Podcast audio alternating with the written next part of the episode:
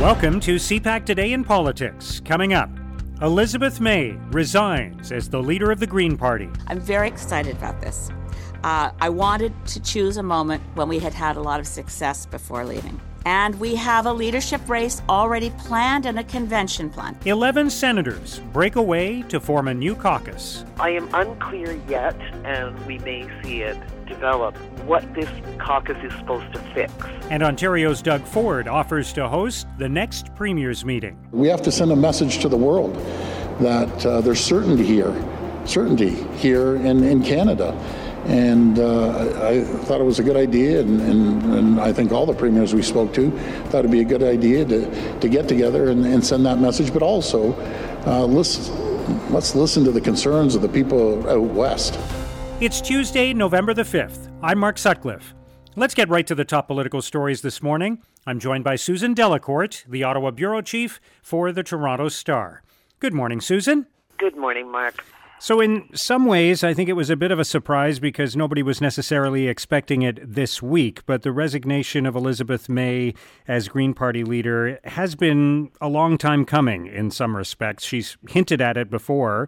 Uh, I think uh, midway through the last term of Parliament, she even said if there was somebody willing to take over, she'd be happy to step aside. So, uh, we, we knew that it was probable before the next election, but not just not necessarily yesterday, right? Yeah, this is a. a she said that uh, she wanted to be remembered as somebody who um, always gave a straight answer, never told a lie, and certainly you're right. She's been telegraphing this for a while. I talked to her about it yesterday a bit. How how did this happen? And she said in 2016 she told her daughter Kate that um, that she was going to leave if she could find a successor. And when she couldn't find a successor before the next election, she promised Kate that she would leave, that the 2019 campaign would be her last.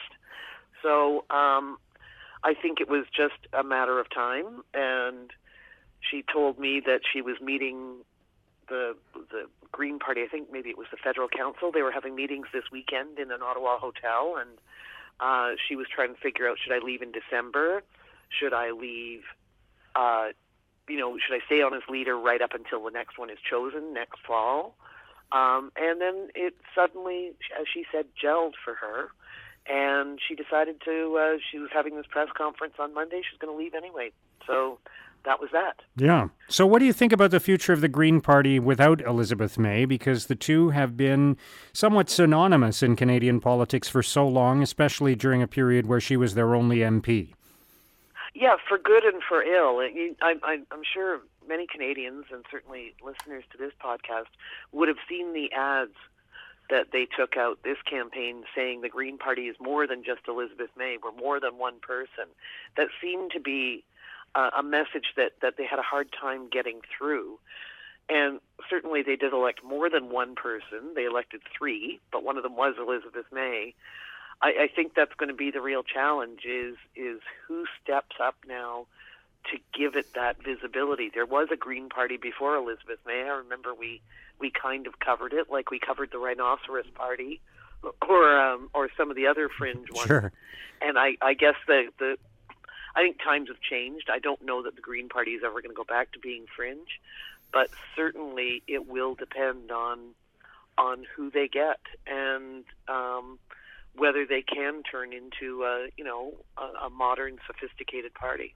Yeah, and I think there are some legitimate questions about that because, on the one hand, you could say, well, this election was historic, a breakthrough in New Brunswick, three MPs instead of one.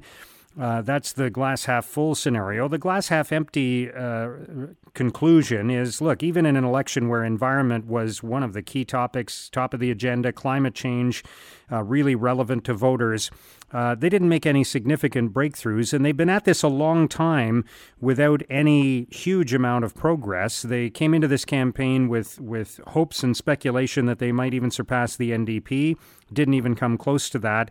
So the trend line is very, very incremental, and it, it doesn't feel like they're on the verge of some big breakthrough. So at a certain point, you do have to ask, what does the future hold, right?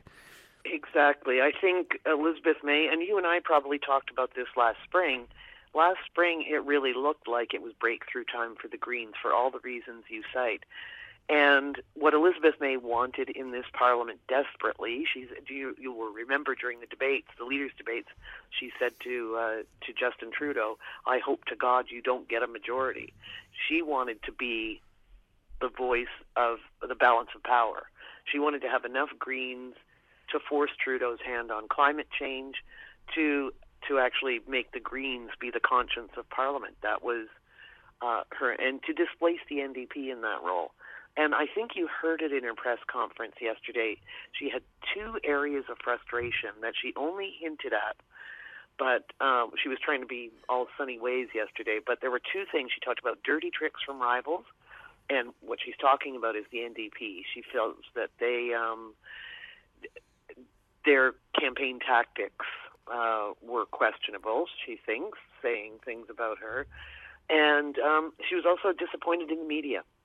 And she said that the media did not seize on the climate change and did not seem to have even the capacity to have a climate change conversation in, in the election in the way she had hoped. So um, I, I walked with her down the Sparks Street Mall uh, yesterday afternoon, just talking to her as well, and I was I was trying to find out if she was at all in the famous thing, you know, bitter or disappointed, or and she was uh, at least not to me uh, saying that. She said she won't have a chance to miss anything because she's going to be doing still all the things that she she loves. Right. But I think what she would have loved more is uh, is to be the balance of power. Yeah. All right, let's turn to She a couple. meeting Trudeau next week. Uh, Yes, November twelfth. Yeah. Yeah, he's meeting all of the opposition leaders. I guess she's she's still going to sit in on that, even though she's not the leader anymore. That's right. She's Yeah. still the leader in the House. Right. I think this is, as usual with the Greens, this is complicated. Yes. All right. What do you make of the 11 senators who have effectively formed a new caucus and are talking about it in the context of regional representation, which uh, at a time when we're raising concerns about national unity, there's a new poll out this morning that shows uh, that uh, sentiment about separation in Alberta and Saskatchewan is at higher than normal levels. An Ipsos poll, they call it historic levels. Uh, so, uh, what do you think of this this new caucus and the and the tone around it, the message around it? So before I went to the Green Party press conference yesterday, I was actually gonna I was gonna head over to the Senate because this is a mystery to me what is going on there. I think in my uh, sort of uh, joking ways, I'm wondering if they have a case of fragmentation envy. And since the House of Commons has shattered into a bunch of tiny caucuses, why not? Why not have Sure. uh, have have the same thing in the Senate? I I am unclear yet, and we may see it develop what this caucus is supposed to fix. I think they're they're sending a number of messages out about what they're trying to fix. Are they trying to fix some of the problems of national unity that you've been talking about? The Senate is supposed to represent regional interests. That's what it was set up to do. These senators aren't from any one region, though. They're just from all over the place Yeah. and they're saying they want more. You know, ideally, so the the entire Senate would be the regional caucus. That that again, that doesn't make sense to me yet. Um, I was quite struck by André Pratte's resignation, his exit interviews that he gave. André Pratte was the former um, journalist, uh, quite prominent journalist, who went to the Senate and left in disappointment with the way the Senate works. Says that it can't get anything done. It's too fractious. It's too partisan. Um, it's so. I kept trying to draw a line when I was hearing about this new Senate yesterday between the problems that André Pratte uh, laid out, which I think are serious, and this new caucus. And if anything, it just seems to muddy the waters more. I think, I guess we're going to have to see the Senate in action to see what this group represents as as opposed to other independent senators groups and Yeah. conservative groups, et cetera. But I, I think I've, I've, for now, I've just decided that it's a case of fragmentation envy, and that they, if the House of Commons is going to be divided, so are they. All right, let's talk about uh, the premiers. Uh, speaking of uh, regional interests, uh, the uh, Ontario Premier Doug Ford is offering to host a meeting of the premiers, um, and you can bet they're uh, they're going to be talking about how to apply leverage to Justin Trudeau's new government. So, what do you think the focus of that discussion will be? Well, um, I, again, I don't want to be I, too cynical, but I, you know, I've covered a lot of first ministers' meetings in my life and premiers' meetings, and I find that they tend not to solve national unity problems and more exacerbate them. I think Western alienation, and again, without being too cynical, and national unity are the new uh, buzzwords of the fall, and so that's as you sort of gently put it, that's the guise in which the premiers will do what they always do, which is get together, blame Ottawa for everything, and in a bid to get more money out of them. Because um, I'm not really sure how. Um, but Doug Ford is saying national unity is a problem, and the premiers have to get together and they have to solve Western alienation. But how does a meeting fix that? And it, it as far as I I can see at the moment, it's um, it just seems to be another excuse to kind of yell at the prime minister or yell at Ottawa. Right. All right. We will see what happens. Susan, thank you so much for joining us today. Have a great day. Thanks, Mark. That's Susan Delacourt, Ottawa Bureau Chief for the Toronto Star. As of today, effective today, I am no longer leader of the Green Party of Canada. Now, here's what political columnists and commentators are writing about today. In Maclean's, Paul Wells argues Elizabeth May has given the Green Party a great gift by finally agreeing to let somebody else lead. Wells writes Can a new leader change the Green Party's future? Nothing is guaranteed. But some of the most successful recent political performances have been turned in from parties that have been left for dead. These results aren't automatic, but they're impossible as long as a party does more of what it's already been doing. The Green Party has an opportunity now to overhaul its operations and message. As the election results made obvious, it also has an obligation to try. In the Toronto Star, Chantal Hébert argues the election put both the Conservative Party and its leader on a losing track. Hébert writes, in almost every significant way, Andrew Scheer is in a much weaker position than Stephen Harper was in the aftermath of the 2004 defeat. Notwithstanding the larger caucus that will be gathering for the first time on Wednesday, so is the Conservative Party. The survival of any major political leader is always contingent, if not on victory, at least on a result that puts his party on a winning track.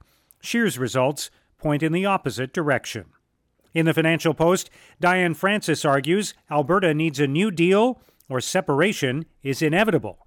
Francis writes, Alberta must adopt Quebec's playbook and become a nation within a nation or threaten to leave. And the Conservatives should table in Parliament similar to that which was once approved on behalf of Quebec. That this House recognize that Alberta and Saskatchewan form a nation within a united Canada. That's what Stephen Harper did for Quebec as Prime Minister. It's now what Justin Trudeau must do for Alberta and Saskatchewan. If not, then separation is inevitable. In the Globe and Mail, Mark Lautens asks, Why don't more scientists run for office? Lautens writes, The simplest explanation might be that no one asks them to. They are rarely high profile, so few become star candidates like those who are leaders in business, sports, or the arts. And the last thing parties probably want is to be burdened by people throwing around undeniable and unpleasant facts. Those hard truths may not be welcomed in our current climate, Keeping them on the sidelines helps avoid conflicting opinions. Now, here's what's coming up on Canada's political agenda. The seventh annual National Conference on Ending Homelessness is happening in Edmonton until November 6th, welcoming over 1,500 participants from across Canada. And that's CPAC Today in Politics for Tuesday, November 5th. Tune into Primetime Politics tonight on CPAC for coverage of all the day's events. Our podcast returns tomorrow morning. Have a great day.